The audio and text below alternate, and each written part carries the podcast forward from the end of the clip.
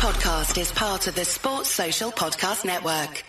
Thanks for choosing this free Anfield Index podcast. If you'd prefer to listen to this or any of our other shows without adverts, then now's the time to check out Anfield Index Pro. With AI Pro, you can supercharge your entire listening experience.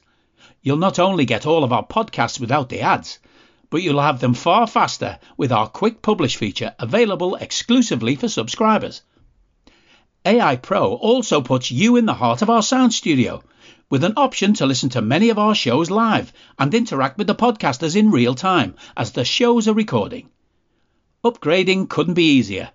AI Pro is available on all popular podcast platforms, and we have our own apps for Apple and Android. Just head on over to AnfieldIndexPro.com and get started today. Hello and welcome to the Mindfield podcast from Anfield Index Pro. As always, I am your host, Alan O'Donoghue, and the yin to my yang, Dr. Andrew Vincent, is here with us. The man with all the knowledge, all the expertise, and I just get to sit back and ask him questions. It's great. Andrew, how are you doing? I guess, considering sometimes the intros, I don't know. Good. I'm flattered. I'm speechless with the kindness that you've thrown at me there. Were you going to say, normally I take the piss out of you or throw you some sort of shade, and, this time I didn't. I was nice to you. Throwing shade? That's a really, look at you, reaching out like we're going to hit a whole new generation. We're going to hit Gen Z. We're throwing shade here, which is, that's great. We're going to get a whole new demographic. And I've been complimented, so I feel like we've already accomplished so much. Yeah, either that, or people are going to go, Jesus, old man trying to talk cool. That just does not work. It's like that that's episode of The Simpsons where the old guy goes in and he's like, "Cowabunga, kids," dressed as Bart. That's me. The cowabunga thing just went from being in touch with Gen Z to just saying cowabunga put you right back where we are. Although I imagine people must assume that I'm like in my late 60s somewhere, because that's typically people who just hear me or listen to how I talk assume that I'm old. Yeah, and they'd be correct. That's right. You're very, very because old. I am getting there. Andrew, let's get back on track. Aging, yes. Here we go. It's a good segue. Ready? Speaking of aging quickly, Jürgen Klopp in 9 years has aged very significantly to the point where he has decided to call his time at Anfield over at the end of this year, and that's what we're talking about today. Well played, Andrew. I think we've got a new host and guest. You can do both jobs. I'll just sit back. We're going to have a chat about Jürgen, and there's been lots and lots of podcasts out on Anfield Index and Anfield Index Pro about it. So we're going to try and just come from a different angle, and like we always try to do. And I think you're right, Andrew. If we look at the Jürgen Klopp who walked in the door versus Jürgen Klopp now, obviously there's a natural aging process that we all go through, but he has seemed tired the last couple of years. Like, he's looked tired. And obviously that's borne out in the fact that that's his reason for leaving. And, we were messaging the day it happened, and it was like, what? Is this a bit of a joke? But after a few minutes, I kind of sat back and went, this is probably the most Jurgen Klopp thing that he could do, because he's so fair and honest about things like this that I absolutely believe him. I'm sad. I'm very sad as a fan, but let's look at it from someone who's been in the job for a number of years, that has a lot of expectation on his shoulders, a lot of commitments, and someone who, given his personality, will look to try and give that extra bit all the time, which Jürgen clearly does. Do you think it is the right time for Jürgen to leave? Yes. Especially since he thinks so too. That makes it a much easier thing to say, but I think when you compare how he is now in press conferences with players on the sidelines at different times, you compare that to the version of him that walked in the door. So the version of him that broke his glasses giving Adam Lallana a piggyback ride, you know, who ran onto the pitch to give Alisson a hug. Yeah. Like, you know, obviously maybe there was a little bit of like a maturing process for him with that too. I think probably that's part of what he would say. But there was also just a way that he approached his work and approached the game that had a level of just pure joy to it that I don't think I've seen in a long time. And, you know, one of the things I'm always sort of bothered by when Klopp sort of needlessly gets into a reporter. And to me, you know, like sometimes it's like I get it. Like you can only spend so much time answering questions that maybe aren't very good questions or invasive or like, you know, someone's writing about everything you say where they're taking it totally out of context. Sitting there and dealing with that for 10 years has got to be infuriating. There's times where I think he does it in ways that are reasonable, and there's times where I think in ways that are totally unreasonable, he snaps at people in the press room. And it's, but to me, that also speaks to a level of exhaustion and fatigue and irritability that comes with burnout, you know, that comes with having done something for a long time and not getting the same joy from it and being able to put the same amount into it, being as naturally intrinsically motivated by it. And so, you know, I think this was something we were talking about maybe 2-3 years ago as well. You know, where after his mom passed and it just seemed like it was a grind for him, or COVID was a grind for him. Like there was a lot that had happened and gone on. So like, I think it is a good time because he's leaving the club in a really good spot in terms of players. We have a really fun chance to do some cool things with the end of this season. You know, with any luck, and hopefully he gets to go out in a high. I think from a tactical substitution kind of perspective, like he's had a great year where he's really like at the peak of his game, which he wasn't last year. You know, so I think for all of those reasons, it makes it a really important time to go out. And I think that once he said it, similar to you, my thought, you know, first I was just like blown away. My friend had messaged, she was like, "Oh, big news for Liverpool." And it was still January. So I was like, "Oh, cool. Like we signed someone out of nowhere. Like this is great." So I look and it's like Klopp is leaving. And I was like, could not believe it. And then you watch his little, like the quick interview. And I think my first thought is like,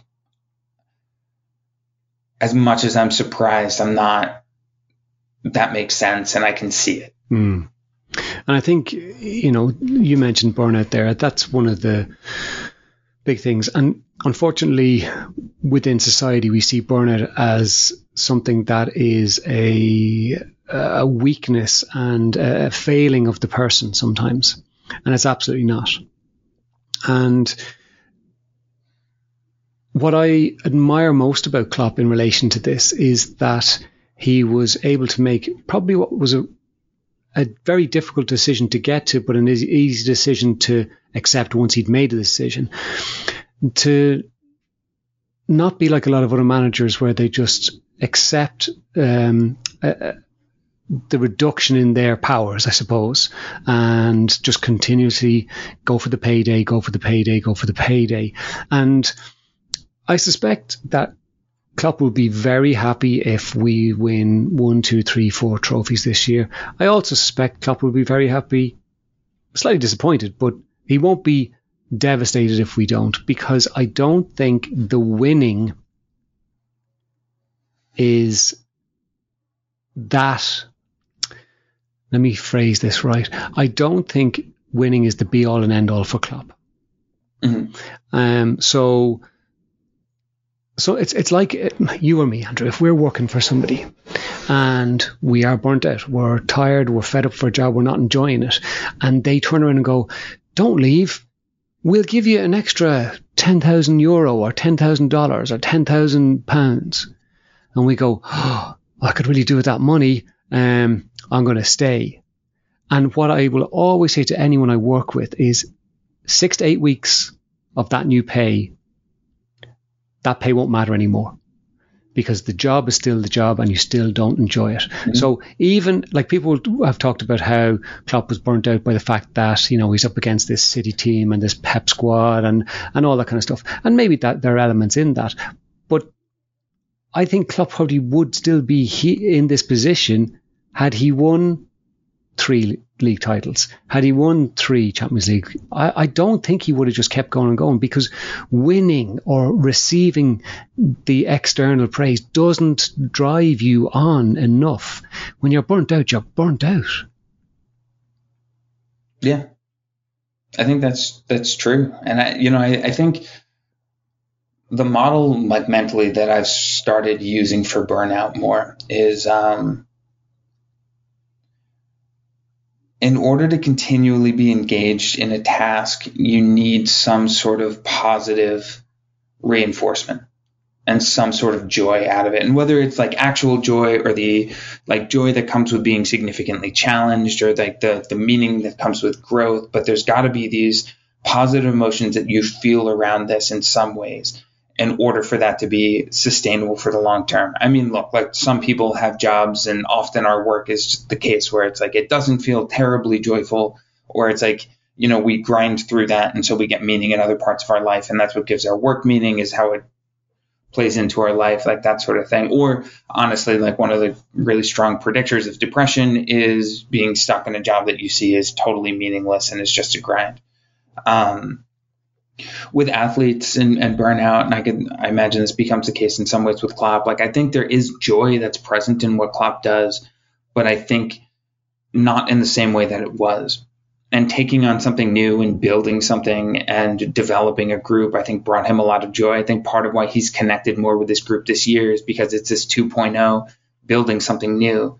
But I think, you know, for so long, it was not the same group of players, like that group evolved, but it was more or less that same core that he brought for a really long way. It's a long time to not have anything new.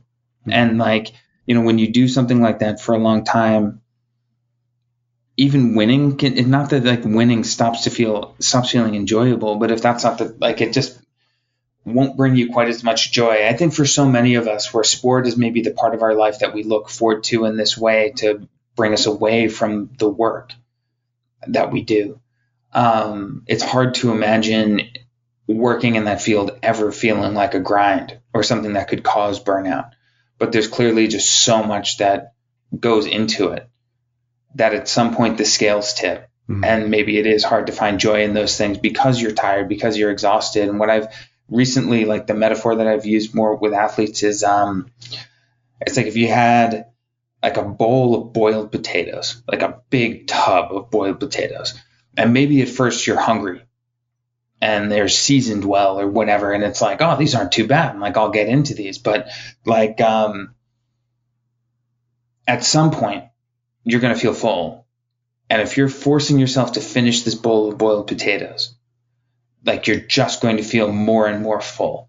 They are not going to start tasting better. They are not going to suddenly become French fries. Like sometimes that's how athletes think about it, is if I just eat through this bowl of boiled potatoes, there's French fries at the bottom, and this is going to be really good again. It's like, no, this is just boiled potatoes all the way down.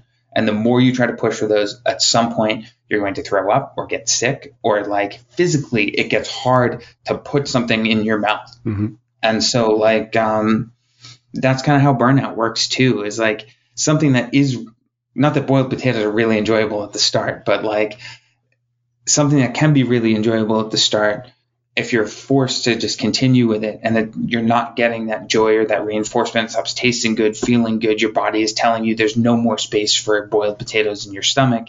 You can only pursue that thing for so long before it starts to affect you in a very physical way, before it starts to affect you mentally and emotionally, before it affects people around you, before it affects how it feels to engage with your life.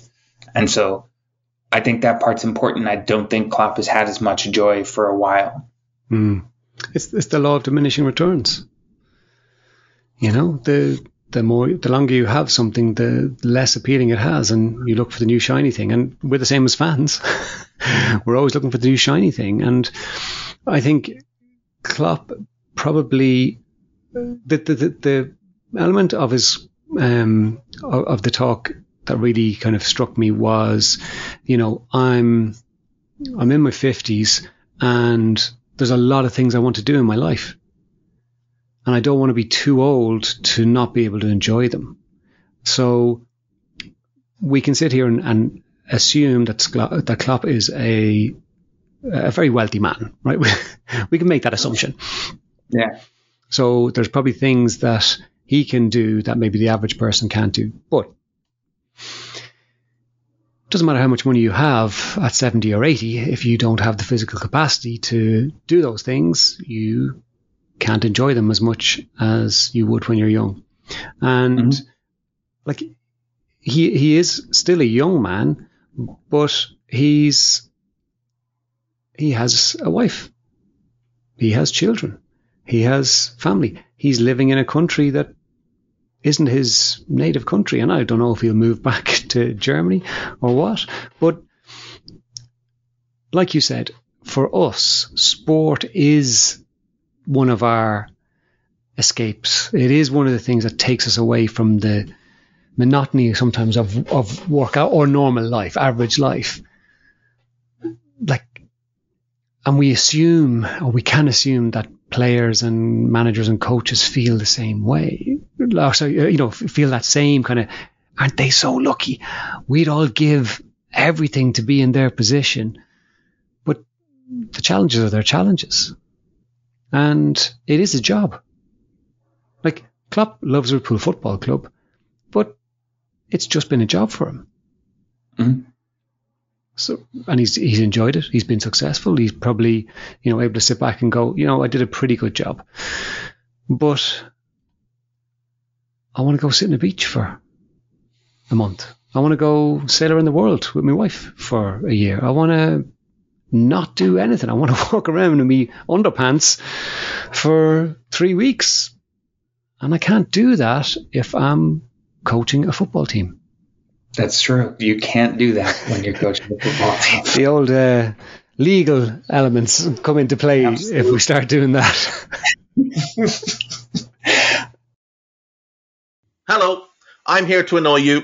I'm here to annoy you into listening to more of me and more of others on EPL Index.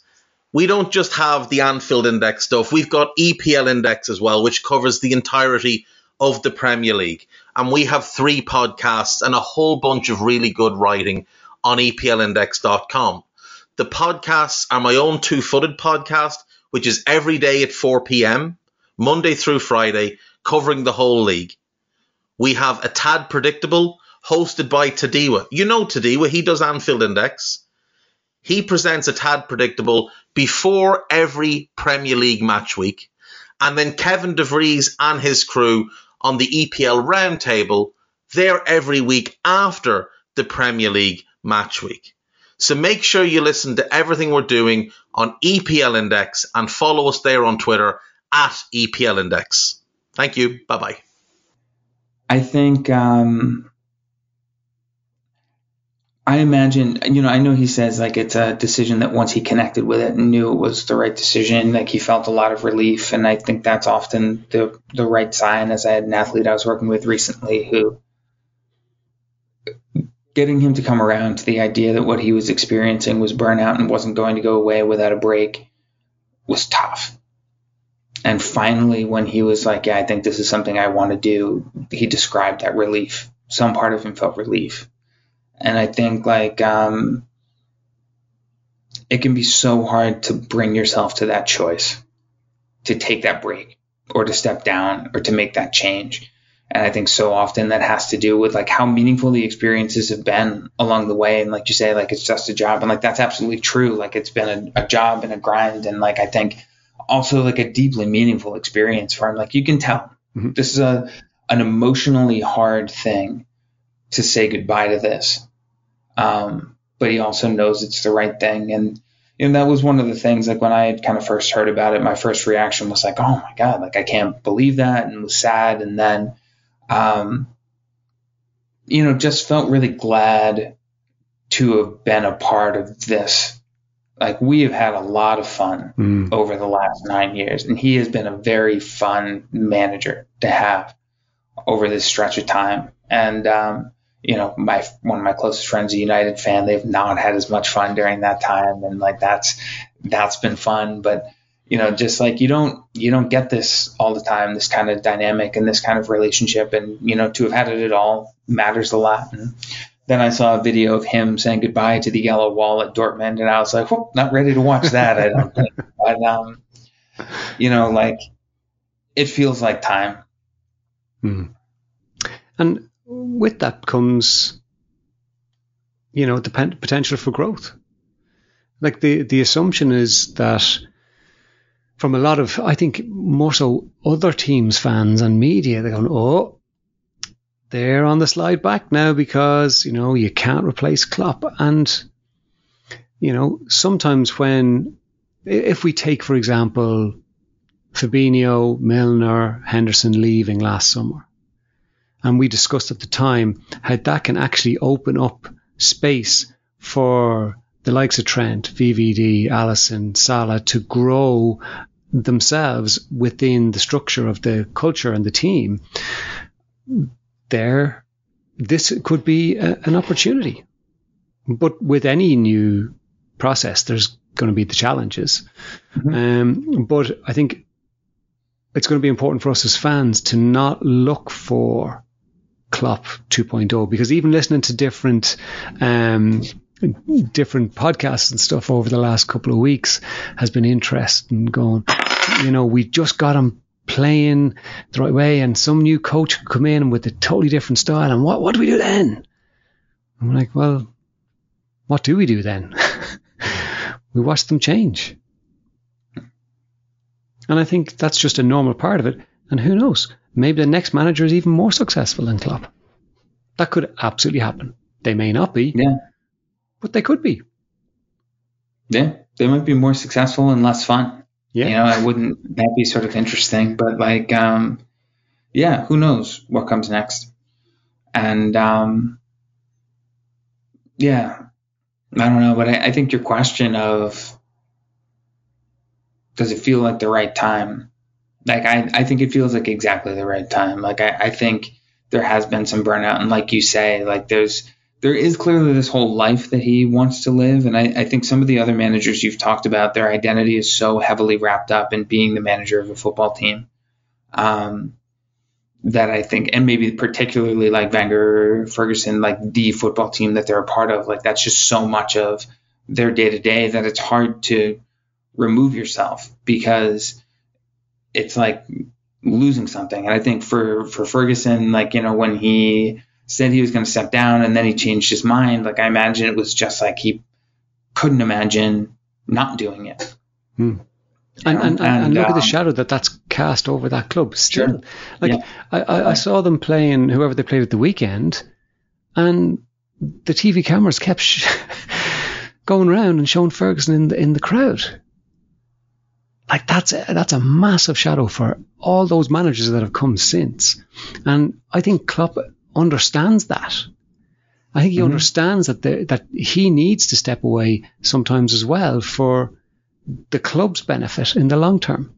And, you know, wouldn't we potentially be more pissed off if he left in 5 years' time and we slowly decline through that because of his energy levels and his enthusiasm and his decision making? Let's not forget that it was as recently as this past summer that people were fed up with the amount of power he had in the transfer market and how him and Linders were running things and actually saying it's maybe time for Klopp to go anyways, because if this is how he's going to do things, then maybe that's it. And so I think like that's important too, is like as fans, this season is going really well and he's announcing that he's leaving. So now, right now it's, you know, it's Jürgen Mania again, and rightfully so. Like I think people have a really legitimate connection with him. Mm. But yeah, wouldn't it have been really tragic if the way that this ended was the way it ended for Wenger at Arsenal, where it's like they couldn't be done with him soon enough. And then, you know, like if it was this black cloud that was left, not a black cloud, but like, you know, with Ferguson, where all of a sudden he leaves and nothing has gone right since, and they can't get themselves out of it, wouldn't that be too bad? It wouldn't be tragic in the same way, like in terms of having a really positive and legitimate memory sort of tarnished by the way it ends. But I think for him too, like, I believe him when he thinks of himself as the normal one. Like, obviously it's a little silly, like he's not at this point, but I think, you know, for him to want to go do some normal things and travel and spend some time with family. I think he's got a new grandkid. I heard that on one of the podcasts, and, you know, all of those things. I think he probably does like really want some sort of normal life. And I just think he's a person who values that. And I think his identity is not so tied up in football management that that's the only thing. And I wonder if that comes from the playing career that he had too, is like, you know, he played at a level where, yeah, he was a professional footballer, but also kind of like a normal person. He wasn't like a star of all time. And, you know, even starting in management, you know, where he started, like, he was probably a pretty regular guy. And so to then all of a sudden, really for him, being famous the way he's famous, being admired the way he's admired is new within the past 20 years of his life, 15 years of his life. And so he has a whole part of his life. It's not like when he was 16, he was the next big thing, and he's never known anything other than being in the spotlight. Not that that was true for Ferguson and Wenger, that they always had that. But I think for him, like, he actually knows what a normal life feels like to some extent. Mm. And I think with Jürgen, he is always able to see the human being. It's like we've said it before. It's one of his superpowers that we've always felt is his ability to connect with the human being first and foremost. And while that might have provided us with frustrations, like, why is such and such still in the team all the time? Why have they not been sold? Like, he sees the human and then he sees the footballer. And that has been one of the reasons why he's been so successful at Liverpool. So, you know, this is another element of that he sees that there is more to life outside of football. He sees himself as the human being. Mm-hmm. And that's really important. Definitely. I hadn't really thought of it like that, but I think that's true. It's like part of that's a reflection of how he sees himself too. And it's why he sits in a pub after winning the Champions League with, you know, Jamie Webster and all the punters just having pints. And, you know, like, because he is that person. He's not Jurgen Klopp, the special one that can't be touched, that needs minders around him all the time. Now, someone might turn around and say he absolutely has minders all around him all the time, but I don't suspect that he does. He doesn't come across like that type of person, and that he doesn't see the need for that because he treats people as people.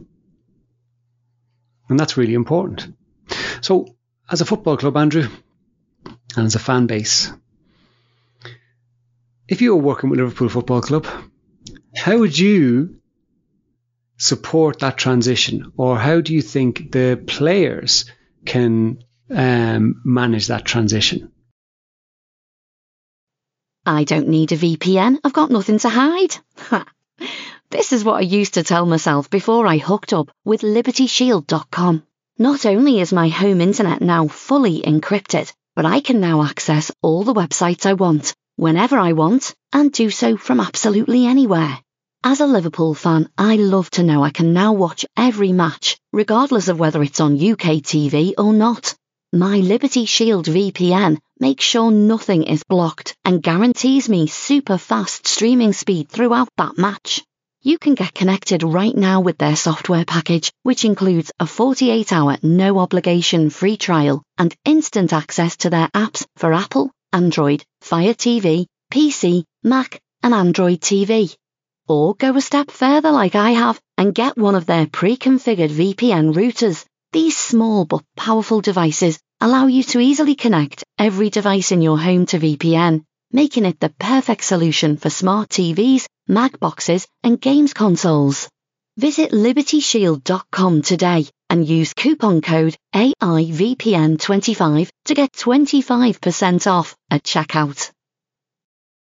Nice easy question for you. I think it starts with exactly what they're doing, which is you don't think about the transition too much until it's happening.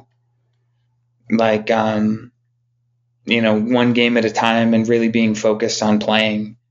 this season and being committed to this season, that's the biggest thing. That'll probably get a little harder for people as the end of the year starts to come up, depending on where we are in different competitions, because, you know, there was the interview with Virgil where he had said he doesn't know what next year is. I just like, I'm sure that was something as soon as it came out of his mouth that he was like, oh no, like what have I done? Of course, all of them are going to have a minute to think about their future. I mean, I don't know, like for anyone, if you've ever been in a job where you've been for a while and you have this core group of people around you and then someone moves on. And as soon as that person moves on, like it causes everyone to reflect a little bit about, oh, there are other things out there. Like sometimes when you have that group, it just makes you feel like this is the only thing. But then someone leaving that or doing something else, it's kind of not that it cheapens what you're doing, but it's kind of like a, wait, there's other things, like this was the plays. And so, of course, all of those players just really naturally are going to have this second of like, oh, there's other things I could be doing. That's true. There's other clubs I could be playing for. That's true. There's other managers. Like there's already this change that's going to happen. So I think that this being last, I think one of the things I messaged you shortly after it happens is we're winning the league now. And like, I think that this will bring this group together. Those players will want to play for Klopp so badly, and the fans will want to be for Klopp so badly. And I hope he lets us do that. I think that's a hard thing for him to accept, is that the players are going to want to do this for him, and the people around him, like the fans, will want to make noise and make this a big thing for him. We want to give him a good send-off. His reaction is going to be, no, like, you know, it's for the players. It's for you guys. Like, I hope the message for Jürgen that he's never going to hear are just let people do this for you because it matters for them to make this a good send off for you. Like, you have given us so much, even if you don't see it this way, that this is something we want to be able to celebrate you and to be able to make this meaningful for you. And we're making this meaningful for you, for us. And I appreciated that in that first game where he was like, you know, people, obviously he's grouched at people for singing his name and singing his song. And then he said, you know, I'm not made of wood and it's great that no one listens to me. And like, I'm glad he could kind of laugh at himself a little bit there and just accept that. And I hope he's able to do this for the run in. And I get that he doesn't want the run-in to be all about him because there's games to win. And so keeping that focus is important, but also you have this really meaningful thing, and not like meaningful in that it transcends sport because it is sport, but also like this is Jurgen Klopp's time at Liverpool has meant more to us than just sport.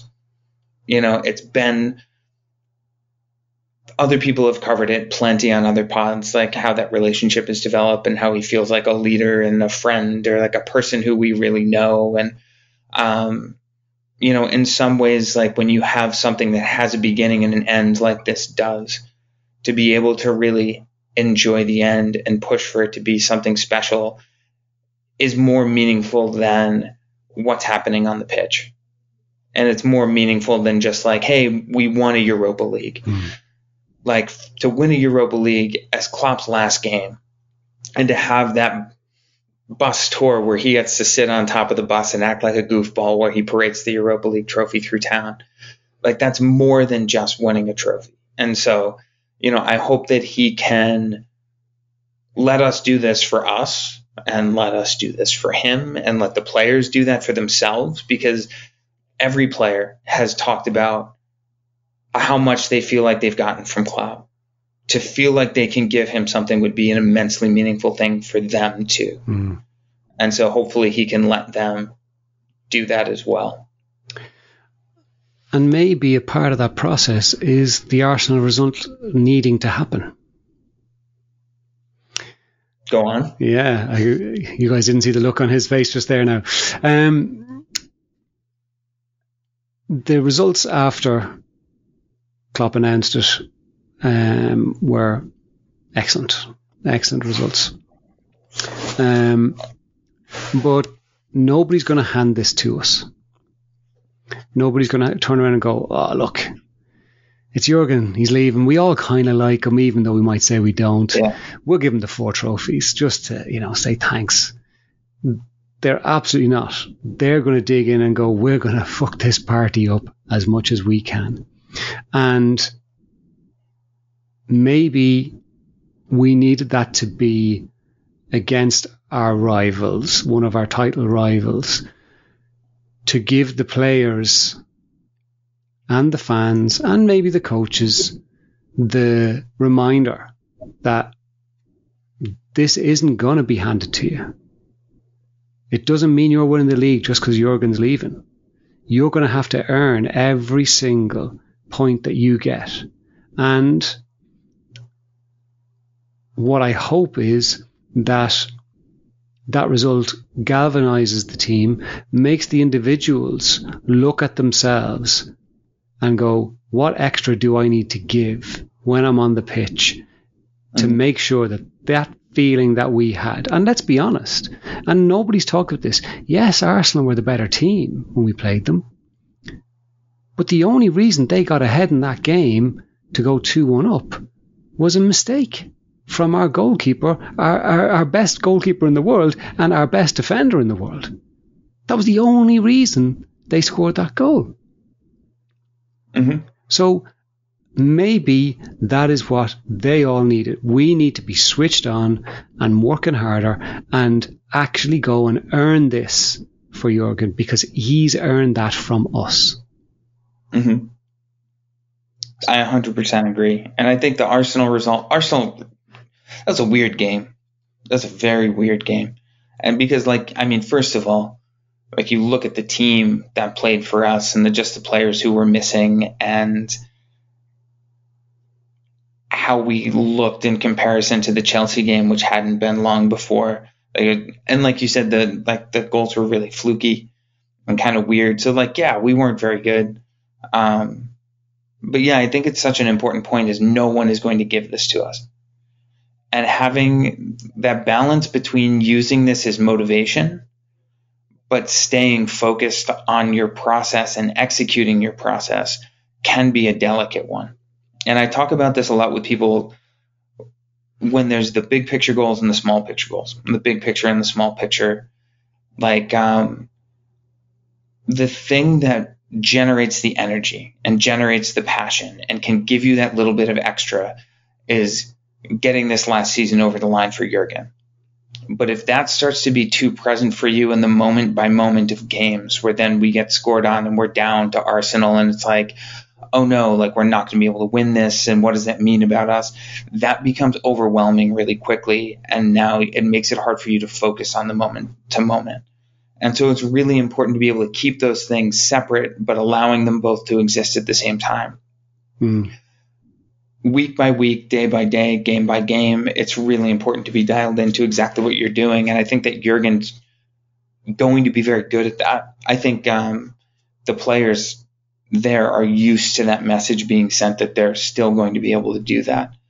And that's how you allow something like this to lift you without allowing it to distract you, is that, you know, you tap into it in the moments where it gives you the little bit of extra energy, but you tune it out in the moments where it pulls you away from what you need to be doing right now.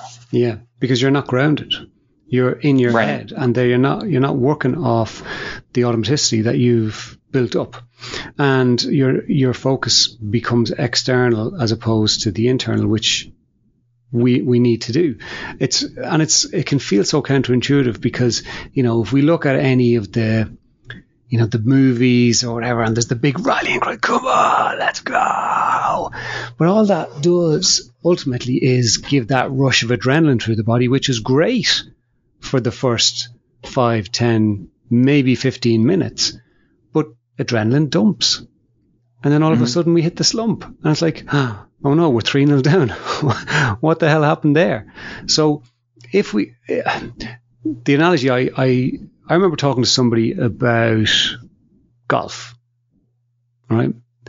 And he was, I can't remember if he was a golf coach or if he was just someone who had a very low handicap. He was a very good golfer anyway. And he said the biggest thing that the mistakes that everyone makes is they swing the club back really fast and try to hit it as hard as they can.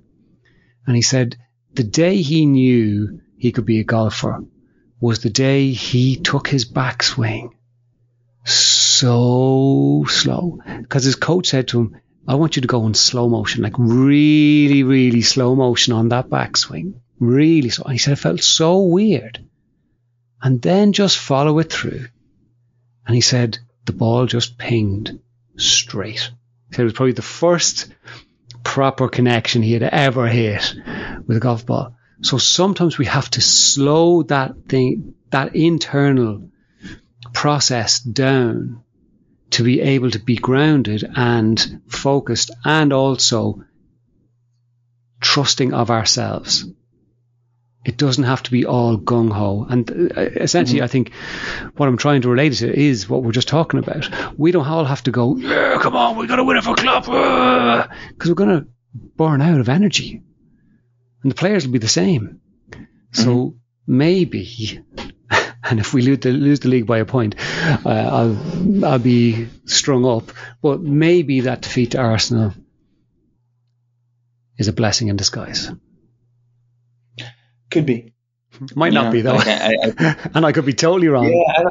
Yeah, it's just such a weird game to take anything from. But, I think at the very least it is an important reminder, like this isn't going to be – because when we played that Chelsea game, there's some – like that was an exceptional performance. And of course, there's some part of us anytime we have it. There's some part of me at the very least that anytime we have an exceptional performance like that is like, that's our new normal. Like that's like, we're going to roll over Arsenal. Like we're just going to like absolutely steamroll everyone in our path. We're going to run them over and run them off the pitch. And this is what it's going to look like. And it's an important reminder that that's, first of all, that's not how it's going to go. And no one's going to give us anything. And, yeah, and it's also just such a weird game because of the people we have missing. And so I'm hopeful that as certain people come back, although losing Szoboszlai for a long term, that's a tough one.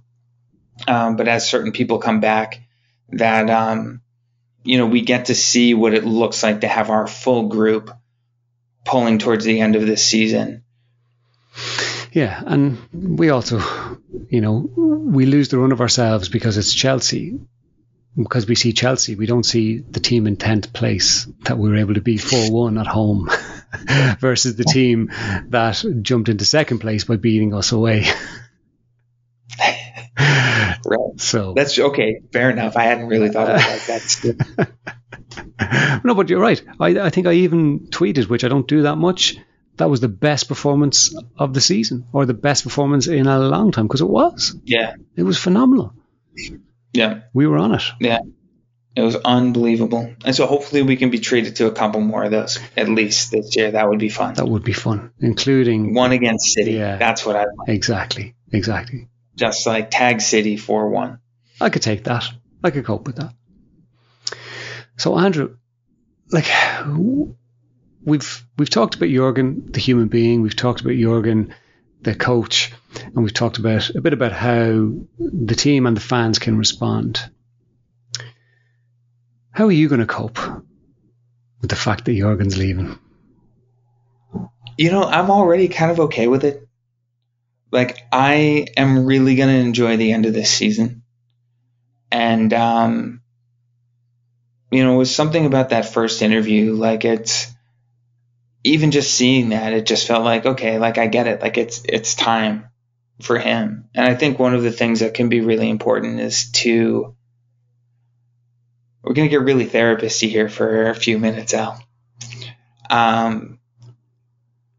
When something is moving, even if it's moving in a way that's very positive, it can be difficult. And I think especially for people who aren't comfortable being moved or aren't moved frequently by things and like aren't made to feel emotional or just something feeling deeply meaningful and important.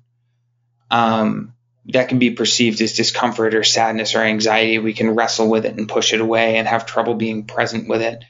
And I think that probably, like, regardless of how much we win, like, for me, at the very least, Klopp's tenure at Liverpool has been really meaningful and important and a lot of fun. And him as a person has been, like, a really meaningful person to be able to see go about his work and go about his day within the context of sport and interact the way he interacts. And so, like, I think it will be moving and allowing that to be sad at times, but also joyful at times. Is there is a lot of this that I think will feel sort of celebratory, is that this was a really fun thing to be a part of, and now it's ending. And so I think that's one of the things I thought of, is just being able to allow this to be sort of moving and joyful, in addition to being sad and hard to say goodbye to, is part of how I'll cope with it. How about yourself? Because we haven't gotten anything about your reactions to it, or just how this is personally for you. So, not too dissimilar to you. I think I will be sad at the end. I think I may shed a tear on the very last game. I am very grateful that we've had Jürgen, and that he's brought us back to the top. I feel a bit bad for him that he's been battling against cheats, and maybe hasn't got the trophies in the cabinet that he deserves. But that's life too. We don't always get what we deserve either. So I think I'm going to try and enjoy it. I do, as a fan, I try to be as level-headed as I can be. Watching the match, not so much. After the match, I can move pretty quickly. So we lost to Arsenal, and the second minute of injury time, I went I turned around to my wife and went, "Do you know what? Today's actually been a really good day." Because my daughter won a boxing tournament. So I went, the most important win for this house happened already. And I was able to switch on to the disappointment, switch away from the disappointment. So I can kind of move things quite quickly. But I think what's going to be important is actually to allow the disappointment and sadness as well. Mm-hmm. So that's how I am. I was shocked. But I got it. Yeah. Yeah. And I think, like, the sadness and disappointment here are in direct proportion to the amount of joy that this has given us and the amount of meaning that this has had for us. Mm-hmm. And I think in some ways, like, that can make this sadness really meaningful too. Like, so typically, like, culturally, we just, like, avoid sadness and don't really like sadness or don't like disappointment. And, being able to really not savor that, I guess, but in some ways, like, recognize that it is in proportion in some way, because this meant so much. And to, like, this will be maybe the most therapist-y thing I've ever said on this podcast, but be able to, like, honor the meaning of that and how meaningful that is, and really hold that and recognize that. And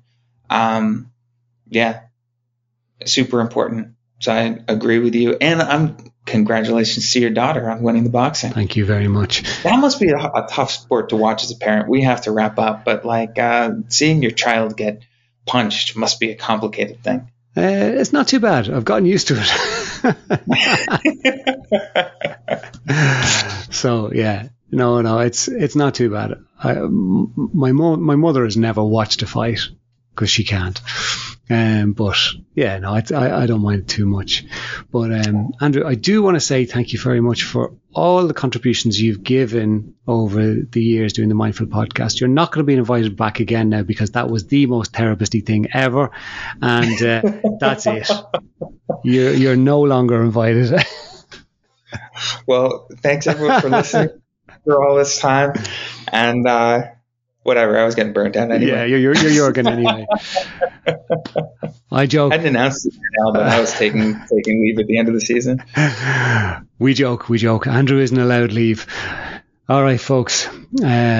Thank you so much for tuning in. We really appreciate you listening and giving us your feedback.